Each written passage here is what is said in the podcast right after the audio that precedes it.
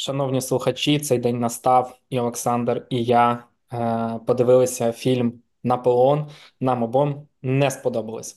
Е, Я так скажу: я читав якийсь відгук, що такі фільми, як Наполеон, в сьогоднішньому світі не могли б виходити, якби не існувала компанія типу Apple, яка дала 200 мільйонів доларів на зйомки і на те, щоб е, це гарно промотувати. Рідлі Скотт класний чоловік, величезні заслуги, але фільм має багато своїх нюансів.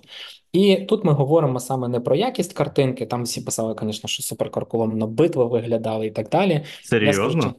да, ну, Взагалі, я просто почитав, як в реальності виглядали битви. ну Вони, слухай, вони їх погано битва показали. битва під Ватерлоу, таке відчуття, ніби зібрали 18 чоловік. Знаєш, ну Власне, ця дуже мало, воно масштабніше виглядало. Під Аутстірліцем, ну, ну ще куди не йшло, там красиво летіли ці снаряди в ту воду, ну ще більш-менш. Але я згадую Трою, Олександр Македонський, та там все ну, огнем і мечем 25 років тому знімали. Таке враження, ніби було. росіяни знімали, і знаєш, і гроші десь вкрали, або якусь частину грошей вкрали. І Рідлі Скотт, десь знаєш, купив собі частину Австралії на вкрадені гроші. Тому да, але ми зараз говоримо не про картинку. Основних зауваження, от як ми там говорили з Олександром, обговорювали.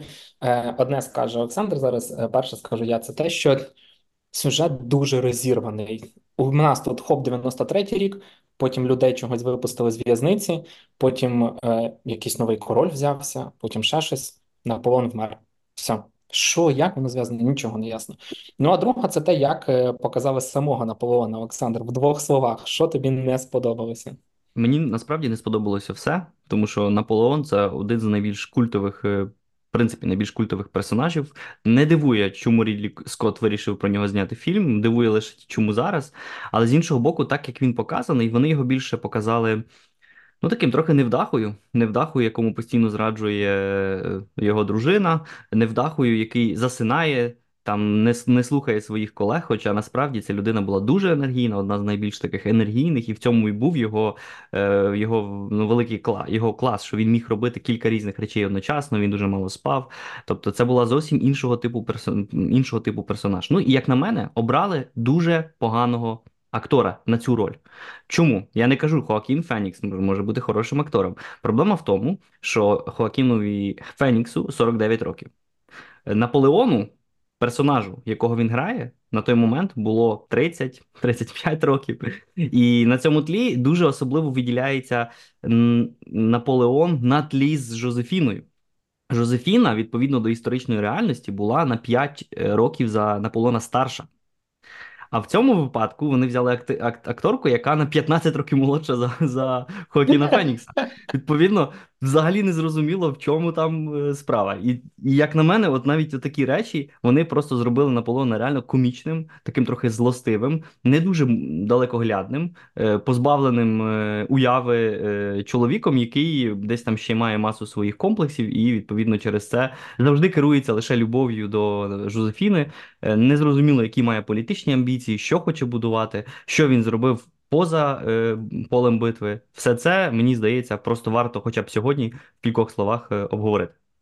Давай скажемо, що дійсно Наполеон один з найбільших полководців взагалі в історії полководців, якщо можна так сказати, величезні війни, які тривали роками. Дійсно, фільм навіть не передає ось цього масштабу, от як це трапилося. Я навіть пам'ятаю цей момент єгипетської компанії, коли е, дві гармати е, стрельнули в, ба- е, в цю в піраміду. Все, все закінчилось. Війни, А де це ж дивитися на неправда. мімі. Це ж неправда. Цього не було. Тобто, якщо ти поглянеш на євгипетську кампанію, я не знаю, чи зараз ми будемо переходити до обсирання цього фільму, чи пізніше. Так, е, Дві секунди. О, у мене почалась повітряна тривога. Це Олександра почало підгорати від, від згадок про цей фільм. Коротше, ми спробуємо максимально якісно пояснити. Напевно, якийсь контекст, так само, якщо ви слухали наш епізод про Опенгеймер, про фільм Опенгеймер, він був один з найпопулярніших серед усіх ем, наших епізодів, які ми знімали. Ми спробуємо пояснити контекст трохи і взагалі про Наполеона, чому дійсно він великий, чому це людина, про яку знімають фільми. Е, але традиційно, перед тим як почнемо все розказувати, хочу нагадати, що у нашого подкасту є класний партнер. Генезіс це екосистема бізнесів, які в синергії між собою та партнерами реалізовують потужні проекти допомоги армії України. Як соціально відповідальний бізнес, Генезіс реалізовує чимало великих проєктів, співпрацює з командуванням сил ТРО ЗСУ та фондом Повернись живим. Два найбільші проекти, що їх підтримує екосистема, це навчальний курс сил територіальної оборони збройних сил України вишкіл капітанів та Здіймемо Рокіт, проект із забезпечення ТРО бригадними контактами аеророзвідки. По суті, Генезіс не лише допомагає з навчанням, а й дає засоби для того, аби командири мали все необхідне для втілення нових знань на полі бою та збереження життів особового складу, що дуже важливо. Зрештою, Генезіс це велика технологічна екосистема. В її компаніях працює більше трьох тисяч людей. Вони продовжують зростати та створювати нові робочі місця навіть попри повномасштабне вторгнення. Детальніше про ініціативи Генезіс є в описі. Там вже є вакансії. У Генезіс багато дуже різних компаній в супер різних напрямках. Відповідно, вакансії також максимально різні. Якщо ви шукаєте роботу або, можливо, хочете долучитись до якогось класного проекту. Я багато з них знаю особисто. Там потужні команди, потужні люди впевнений, ви знайдете собі щось цікаве.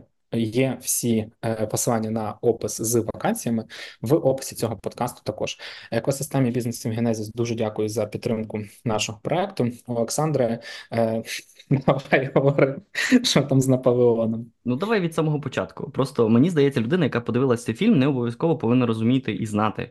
Хто був цей 168 сантиметровий чоловік, е, де він народився, в який, в якому в якому історичному періоді він е, функціонує і так далі. Тому, можливо, зараз коротко, просто розказуємо такий лікбез по французькій історії кінця 18-го, початку 19 століття.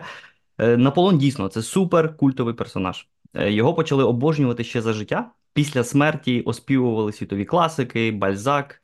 Гюго, Дюма, вся французька література його дуже сильно любила.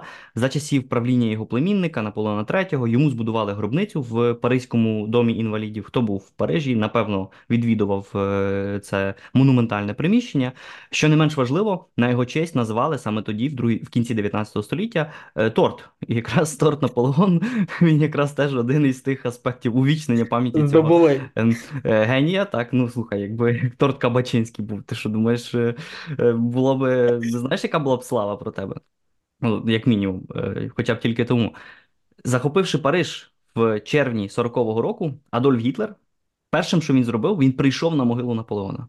Він сидів там годину, його там пофоткали, і навіть є, є ціла фотосесія Гітлера на фоні Наполеона. Через 80 років аналогічний вояж на могилу Наполеона зробив український Наполеон. Олексій Арестович, який дуже любить цим хвалитися. Треба розуміти, ну в чому ж велич цього е, цієї постаті, якщо до нього приходили такі е, такі люди, як е, як Гітлер. Народився Наполеон на острові Корсика. Якщо поглянути на на мапу, це не це не територія Франції, це острів в Середземному морі в корсиканській шляхетській родині, яка почала прийняла лояльність щодо Франції, і вона стала лояльною щодо Франції. Треба розуміти, корсиканці це не французи, це більше італійці. Відповідно, рідною мовою Наполеона була не французька мова, а корсиканська мова це діалект е, італійської мови. Французьку він вивчить лише тоді, коли почне вчитися у Франції у військовій академії. Відповідно, до кінця життя говоритиме французькою мовою з дуже сильним італійським акцентом. В родині панував матріархат, і, до речі, от якраз цей аспект показали у фільмі. Його мама Летиція народила 13 дітей. Вісім з них вижило, лише вісім. Це доволі і так багато, як на тодішні реалії. І справді до кінця життя мама справляла серйозний вплив на на свого сина. Хоча мама так і не вивчила французьку мову, вона завжди говорила італійською. Попри це, після коронації Наполеон про свою маму не забув і надав їй особи, особливий титул е, Мадам Мама імператора. Тут, тут він, він свою маму дуже любив. Е, незважаючи на ненависть до натовпу і формально будучи дворянином, Наполеон привітав французьку революцію. Він вважав, що французька революція кінця 18 століття це дуже добра річ. В кількох словах, що таке французька революція? Це е, фактично бідній і середній клас вийшли на вулиці, е, почали вимагати з політичних прав. Е, ув'язнили е, монарха Людвіка XVI, якого зрештою згодом стратили. Ув'язнили його дружину е, Марію Антуанету. Відповідно, Давай теж скажемо, що в фільмі Людовіка взагалі не показали, а страту Марії показали. Це та жінка з білим волоссям на самому так. початку. Так, потім її голову тримали і так магали нею в, в натовп. Ну і зрештою, Наполеон, хоча він підтримував ці ідеї, Не не те, що треба вбивати монарха, але те, що треба змінювати якось політичний режим. Але він не розумів репресій, він не розумів терору, який прийшов разом з режимом Робесп'єра. Це ще один персонаж, який показаний на початку фільму. Е, це такий лідер е, такої радикальної частини е, французького політикуму, який вважав, що потрібно радикально зривати з усім, що було раніше. Треба будувати тотально нову країну. Ця країна, зрештою, перетворилася в диктатуру. Відповідно, вона почала пожирати своїх дітей, тобто самих учасників революційного руху. Зрештою, сам Робесп'єр був згодом страчений після того, як відбувся переворот. Я не знаю, в цьому фільмі здається, показали, що він сам себе вбив. Що він ну, показали, що він в себе стріляв, але не вбив себе. Так. Ну і це, це дійсно правда, тому що його, його зрештою, е, теж послали на гільйотину, як як в цьому фільмі і показали.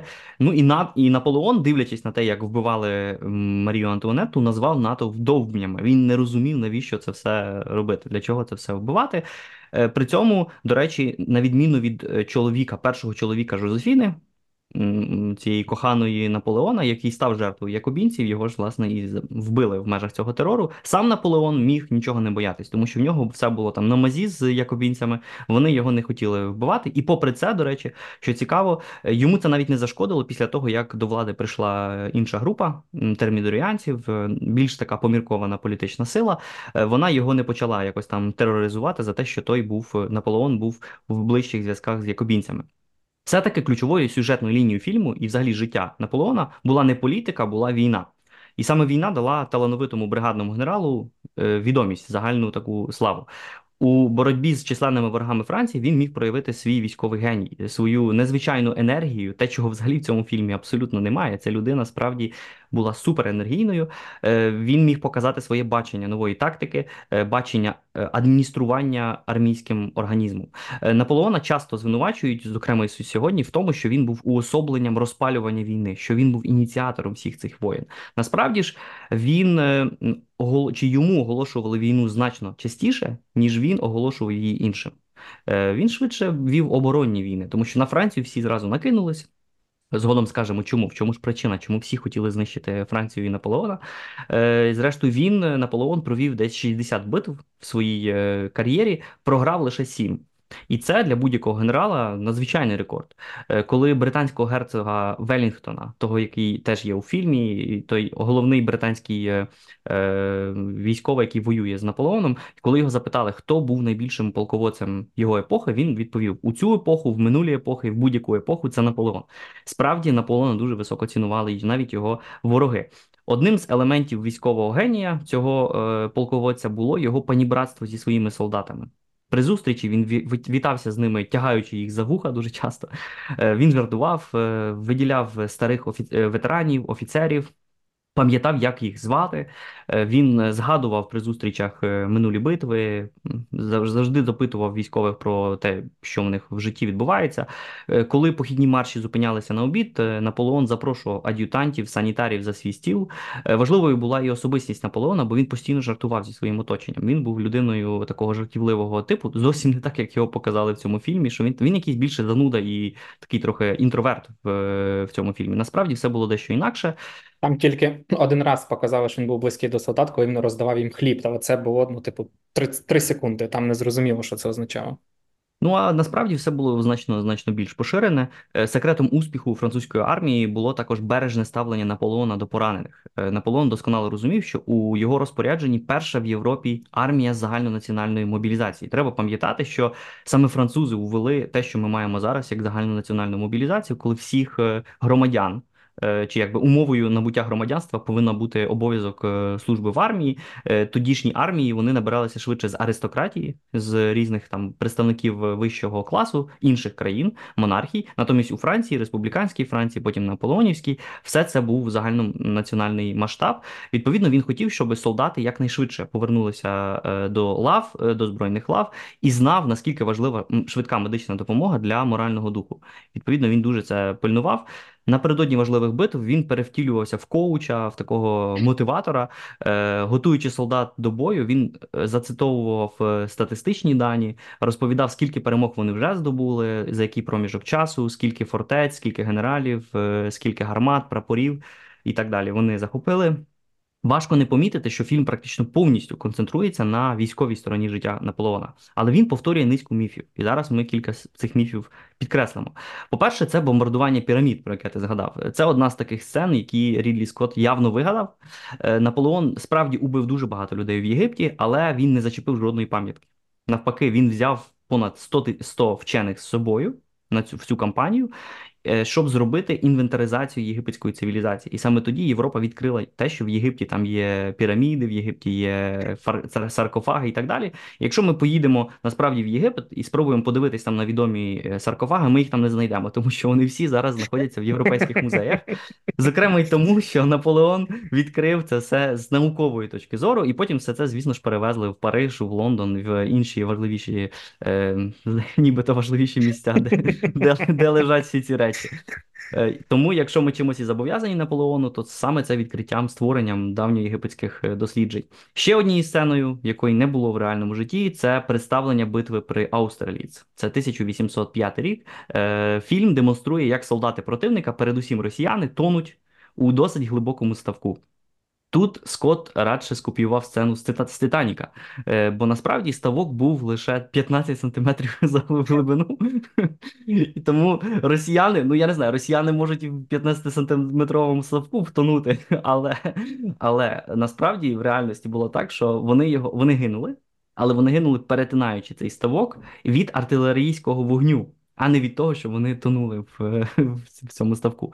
Іншою вигаданою сценою це є зображення Наполеона, який особисто веде кавалерійську атаку на нібито російські позиції під час Бородінської битви. І там наприкінці фільму, теж під при битві в Ватерлоу, теж здається, він особисто йде в бій. Да, він побіг, поскакав. Ну, почнемо з того, що Наполеон був артилерійським офіцером і безумовно ніколи в житті не керував кавалерійською атакою. Скотт показав у викривленому світлі сам процес ведення і керування битвами. Битви на початку 19 століття були більш схожі на м'ясорубки і досягали такого масштабу, що жодна одна людина не могла ними управляти, не могла керувати в битвах під Ваграмом, під Бородіно, яке показали, під Лейпцигом, яке не показали. Це теж дуже важлива битва, е, яка відбулася в 1813 році. І саме після цієї битви Наполеона відправили, можна сказати, на е, відставку. Е, І якраз в цих битвах брали участь сотні тисяч солдатів. Ми навіть не бачимо цього масштабу в фільмі, бо фільм трошки видно зекономив на, на спецефектах. Дуже дивно. Військовий геній Наполеона полягав не стільки в індивідуальному героїзмі, там те, що він біг е, десь там з конем, чи у вправній тактиці ведення бою, скільки в його баченні структурних реформ армії. Наполеон інституціоналізував корпусну систему, розділив великі армії на менші армії, е, тим самим забезпечив ефективніше командування і контроль за бойовими діями, більшу швидкість і е, прийняття рішень і так далі. Ключовим елементом цієї нової корпусної системи стали маршали Наполеона, видатні військові офіцери, яких чомусь практично не бачимо у фільмі. Це Даву, це Мюрат, це Ней. Саме маршалам, іншим офіцерам середньому лан, середній ланці офіцерства Наполеон делегував повноваження, і вони вже проявляли себе як талановиті полководці на місцях.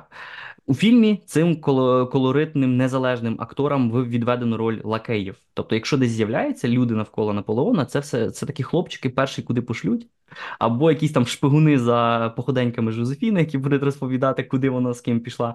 Ну як можна було не показати нея? Найхоробрішого з хоробрих, як його називав Наполеон, дуже відомого маршала. Замість цього показувати Терезу Тальєн, відому світську левицю часів французької революції, і якби зробити і робити, якби незрозуміло, який масштаб е, цих всіх особистостей. Як на мене, це абсолютно викривляє реальність е, часів е, Наполеона.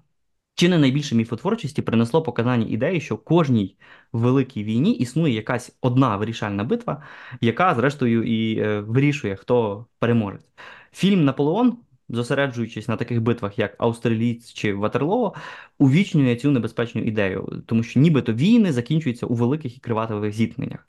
Але реальність така, що війни між великими державами закінчуються не великими битвами а довгою боротьбою на виснаження. Це боротьба, яка вимагає великої кількості солдатів, великої кількості техніки.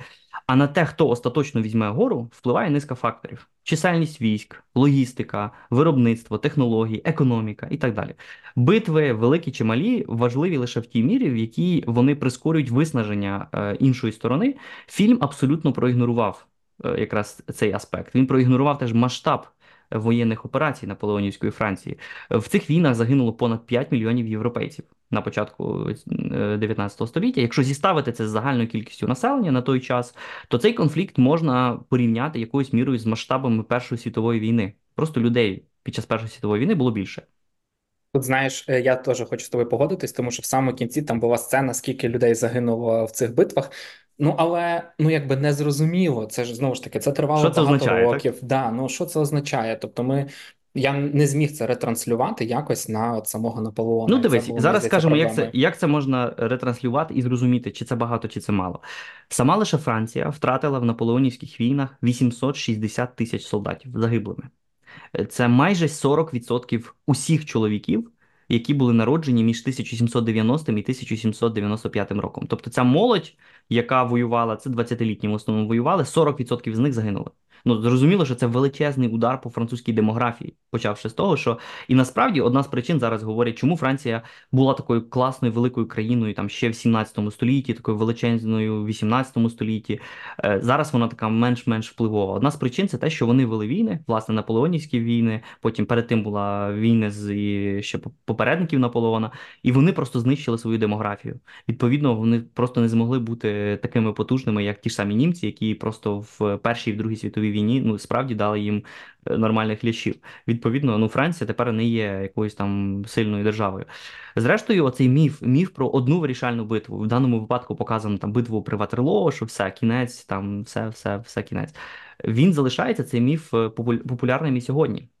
І Кайзер Вільгельм е, в Першій світовій війні, і Адольф Гітлер в Другій світовій війні, Володимир Путін е, зараз. Всі планували маленьку переможну війну, бліцкріг, е, швиденько все вирішується і все. Ну так не працює. Так це не працює ані в війнах 19 століття, так це не працює зрештою і сьогодні. І те ж саме стосується і українських очікувань, що війна закінчиться за два дні якимось одним великим контрнаступом. Ні, так це не працює. І якраз фільм Наполеон е, це мені здається погано показав.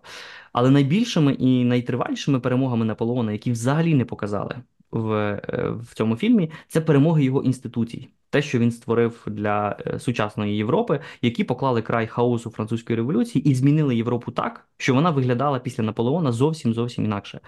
Треба розуміти, що Наполеон був одним з найбільш ефективних мікроменеджерів в історії. Він вирішував такі найдрібніші деталі як військового управління, так і державного управління, коли він вже став імператором. Він надиктовував тексти законів прямо під час е, планування військових операцій. Сьогодні Кодекс Наполеона є основою права в Європі. Окремі його положення прийняті в 40 країнах на всіх континентах, крім Антарктиди. Наполеонівські мости, побудовані за його часів, водосховища, канали, каналізації досі використовуються у Франції. Е, я не знаю, чи це, чи це добре чи погано для французьких каналізацій, але ну реальність така. Але вже як є, да? Ну, французьке міністерство закордонних справ розташоване над кам'яними набережними, які він збудував вздовж Сени. Якщо хтось ходив колись е, Парижем, е, він побачить, власне, це все збудовано за Наполеона. Рахункова палата, яку він створив, вона досі перевіряє рахунки державних витрат. Е, З заснованих Наполеоном інституцій треба згадати почесний легіон, найкращі середні школи Франції, Державна рада, яка досі збирається щосереди, аби перевіряти прийняті закони, і так далі. Тобто Наполеон змінив Францію до невпізнаваності. Ідеї, які лежать в основі нашого сучасного світу, це меритократія, тобто влада, е, влада кращих, е, рівність перед законом, права власності, е, сучасна світська освіта, не те, що нам церква фактично робить освіту, а світська освіта, здорові фінанси, все це відстоював, кодифікував і розширював географічно Наполеон. До цих всіх ідей він додав раціональну і ефективну місцеву адміністрацію, місцеве самоврядування, припинення провінційного бандитизму, що було дуже великою проблемою в тодішній Франції. І, зрештою, якби йому все-таки вдалося перемогти Росію, ну можливо слово пацана не було б найпопулярнішим е, серіалом російської молоді. Бо насправді Наполеон розправився з французькими пацанами дуже дуже дуже добре вже тоді, на початку 19 століття. Наполеон заохочував науку і мистецтва. Він знищив е, фактично рештки феодалізму, які ще залишалися в тодішній е, Франції. Водночас він відмовився від абсурдного революційного календаря, який ввів Робесп'єр, той такий е, нарваний, явно нарваний е, революціонер. Там був десятиденний робочий тиждень, дуже класно. Так що можемо подякувати Наполеону за те, що він зменшив е, навантаження. Там був такий е, теологія культу верховної істоти, тому що Робесп'єр і якобінці відмовилися від того, що є Бог. Ну, Бога ніякого нема, ну але в них була якась там верховна істота е, і так далі. Вони впровадили свою е, релігію. Е, Він поборов, Наполеон поборов корупцію, кумівство часів директорії цієї політичної формації, яка прийшла на зміну якобінцям. Е, Він ліквідував гіперінфляцію, яка була в тодішній Франції, і це була серйозна проблема. І ще одна річ, про яку теж не можна не згадати, це все-таки любовна лінія. І як на мене, це якраз той випадок, коли любовної лінії забагато в, в цьому фільмі, і це не зовсім відповідає реальності. Як наскільки важливою була Жозефіна для Наполеона е, як політичного історичного персонажа. Кохання Наполеона до Жозефіни подається як історія про Ромео і Джульєту. Насправді це було зовсім не так. Жозефіна, може, спочатку про Жозефіну треба сказати кілька слів, бо вона теж погано представлена. Жозефіна народилася на Мартініці е, в 1763 році, хоча в подальшому житті вона стверджувала, що це сталося 4 роки пізніше. Вона завжди зменшувала свій е, свій вік. Е, ну, Щоб звести до мінімуму шестирічну різницю в їхньому віці, Наполеон заявив у шлюбному реєстрі, там де вони підписувалися, що вона, що він народився в 1768 році, на рік раніше, а вона водночас скинула свої 4 роки. Ну так, щоб було, що вони нібито однолітки, щоб їм могло бути по 28 років. Ну і зрештою, ну справді дуже дивно, що обрали для для таких е, акторів, ну таких акторів, які старші на 15 років за справжніх е, Жозефіну і е, Наполона. Зрештою, з цього теж жартували, з того, що Жозефіна собі зменшувала вік, е, вказуючи, що перший син Жозефіни, мабуть, народився вже маючи 12 років. Ну, звісно ж, це все е, це все дуже дивно. В Жозефіни, до речі, замість зубів були ем, почорнілі пеньки, фактично. Ну, тобто, в неї були зуби, але вони були дуже чорні. Це був наслідок жування в дитинстві, поширеного на Мартініці е, тростинового цукру. Е, В неї були дуже зіпсовані зуби, але вона навчилася сміятися так, аби це все не було видно. Ну, в фільмі цього ми теж, звісно ж, не бачимо. Вона Справді, багато там посміхалась. Так, вона багато посміхалася, і вона там справді приваблива е, жінка. Е, Наполеон безмежно був в неї закоханий, але вона його взагалі не любила, і це, зрештою, в фільмі трохи показано. Принаймні на початку. Е, і вона стрибала в гречку від самого початку їхнього шлюбу. Коли він дізнався про її зради під час погоду до Єгипту, і це давай зразу показано. скажемо, що ви розстрибали в гречку, це зраджує, бо може не всі знають. А, ну може, добре. Не всі розуміються на стрибанні в гречку. А ти знов- як ти зразу швидко все вияснив? Отак, все. Я просто знаю фразеологізми українські. А, ну так, це не знавець української мови, знавець філології. Добре, він. Е, Як ви сюди дійшли, говориш про Наполеона. Так от, він, е, він був в Єгипті, коли йому донесли, що Жозефіна йому зраджує, і це показано в фільмі. Е, ну і він справді був спустошений, тому що насправді обранцем Жозефіни був лейтенант на ім'я Іполіт. Е, я б я б теж був би спустошений, якби мені зраджували з Іполітом. Е, а Іполіт, який був, е, ну, він був якийсь такий комік, він був військовий комік, який на 9 років був молодший за Жозефіну. Вона дуже любила молодших хлопців. Наполеон у відповідь завів собі коханку в Каїрі, е, частково також тому, щоб захистити себе від звинувачень у відсутності чоловічої сили, і тут е, не будемо розвивати це далі. Е, бо для французького генерала ну, такі звинувачення були дуже ну, небезпечні. Це він втрачав репутацію і так далі. Але він справді пробачив Жозефіну коли повернувся до Франції, і вони розпочали десятиліття відносно гармонійного подружнього сексуального життя, попри те, що він мав низку коханок. Якраз це теж меншою мірою показали в фільмі. Це взагалі, е... давай будемо чесними, не показали Добре. у фільмі. Ну зараз ми тоді скажемо пару слів про це. Жозефіна після цього залишалася вірною, і навіть в кінці вже почала його сильно любити. Е, коли він вирішив з нею розлучатися з династичних і геостратегічних причин, Жозефіна була теж е, спустошена, але вона залиш... але вони, в принципі, залишалися друзями. Друга дружина Наполеона Марія Луїза, австрійська е, частина австрійського дому, також зраджувала йому з австрійським генералом, е, якого Наполеон переміг на полі бою, але явно не міг з ним зрівнятися в ліжку. Відповідно, це теж історія, яку не показали у фільмі.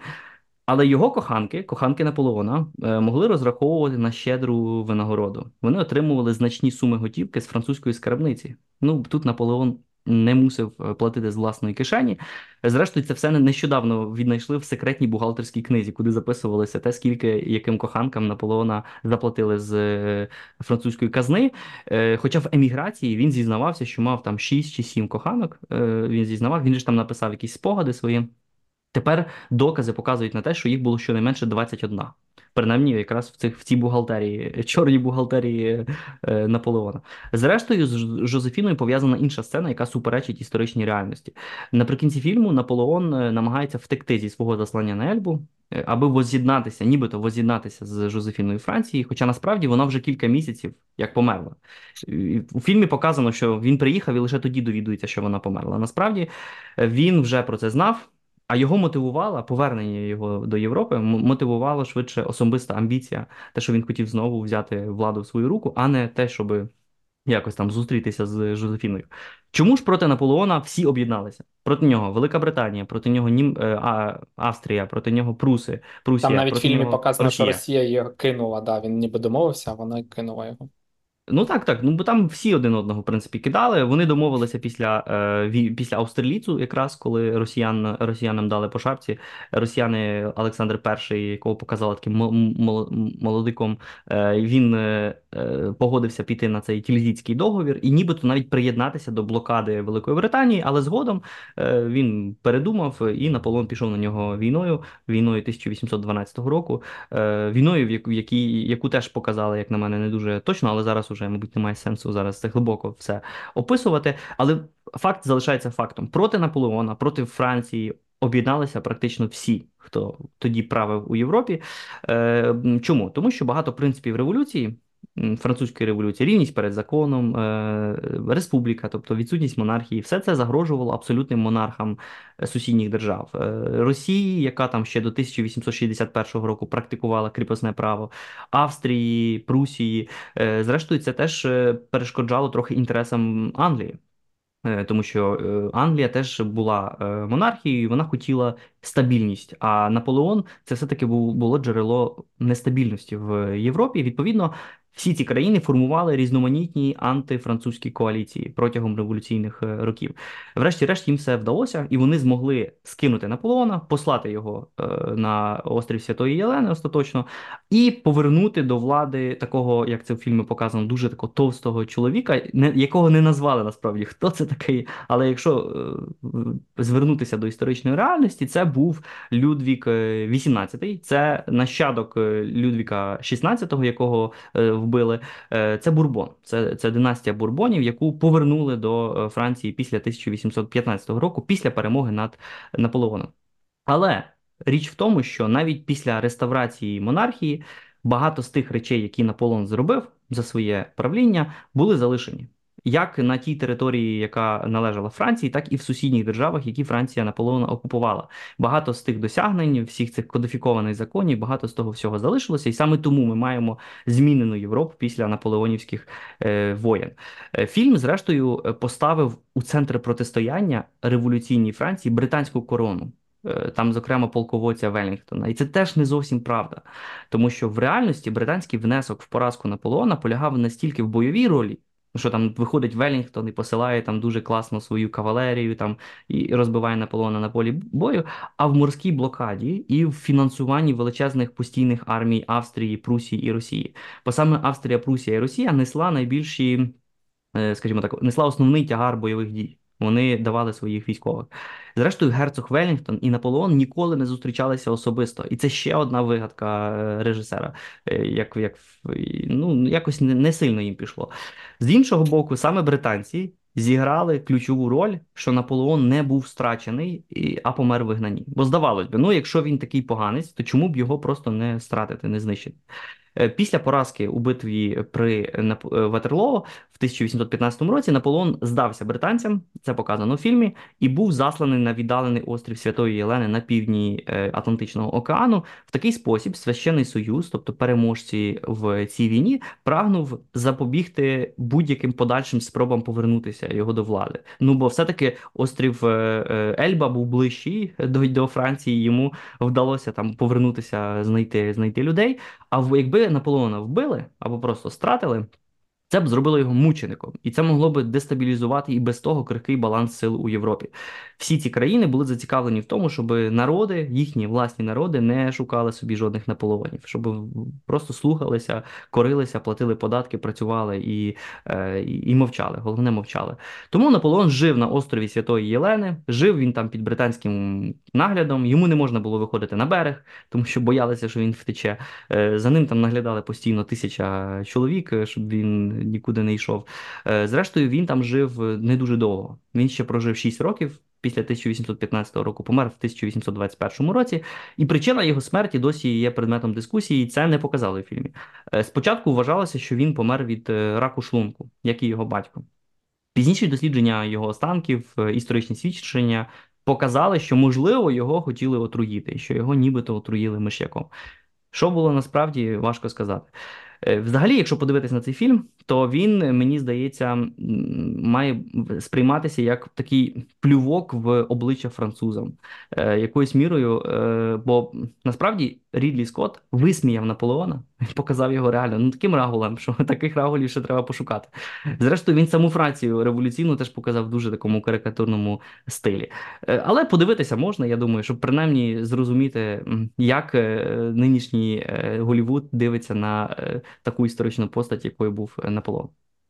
Мені дуже просто е, образово через те, що е, я читав там і про Наполеонові війни, е, я і в Казаки Наполеонові війни грав, там проходив всі ці кампанії. Знаєш, я я прожив життя Наполеона, можна так сказати, в якійсь мірі. І тут, як ти правильно сказав, його показали якимось таким.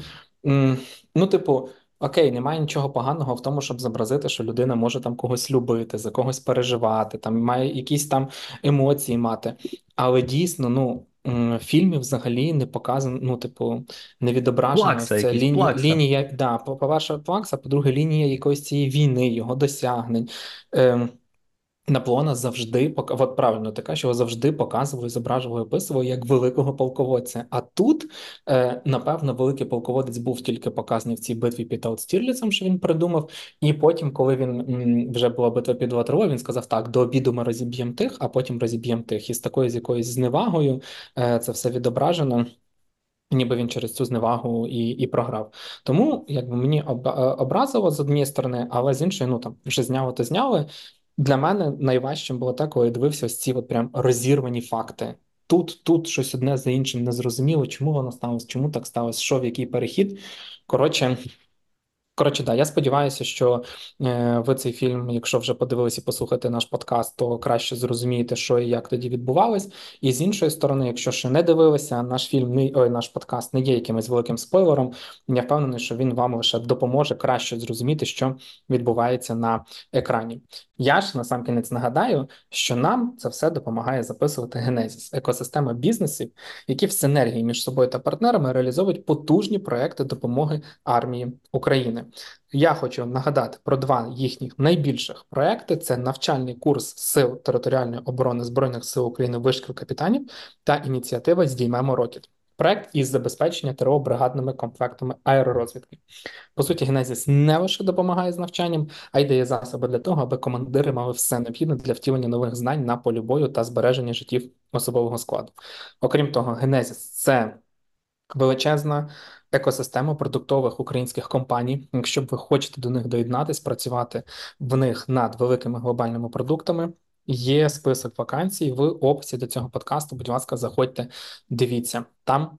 Купа всього цікавого. Генезіс, дякую за підтримку. Вам дякую, що слухали. Олександр, дякую тобі за цю розповідь про Наполеона. А вам всім е, ходіть в кіно і ходіть на українські фільми, теж підтримати їх і донайте на ЗСУ. Все, щасти. Щасти.